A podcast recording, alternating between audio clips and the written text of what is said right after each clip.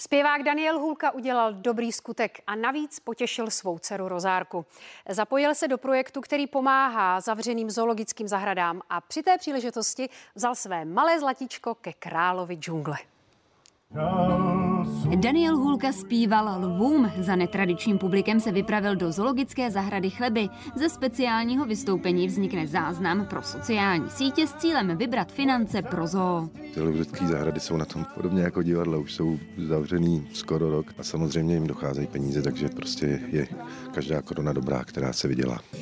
Zpěvák vzal sebou tříletou dceru Rozárku. Než se všechny zoologické zahrady zavřely, trávili tam spoustu času. Rozárka to tam úplně miluje, my to tam taky úplně milujeme. Zoologicky se dá strávit cel, celý krásný den a, a Rozárka je nadšená. Koronavirus se naštěstí umělci zatím vyhýbá. Očkovacím vakcínám ale nevěří. Podle něj by se měly vyvíjet několik let, aby se vychytaly nežádoucí účinky. Zatím se očkovat nenechám a rozhodně bych nenechal očkovat teda rozárku. Doufám, že i padne ten, padne ten současný návrh, že by děti v mateřských školkách měly nosit roušky, to si myslím, že je opravdu úplně padlý na hlavu a je to totální nesmysl a pokud by to tak bylo, tak já bych rozárku do té školky neposlal.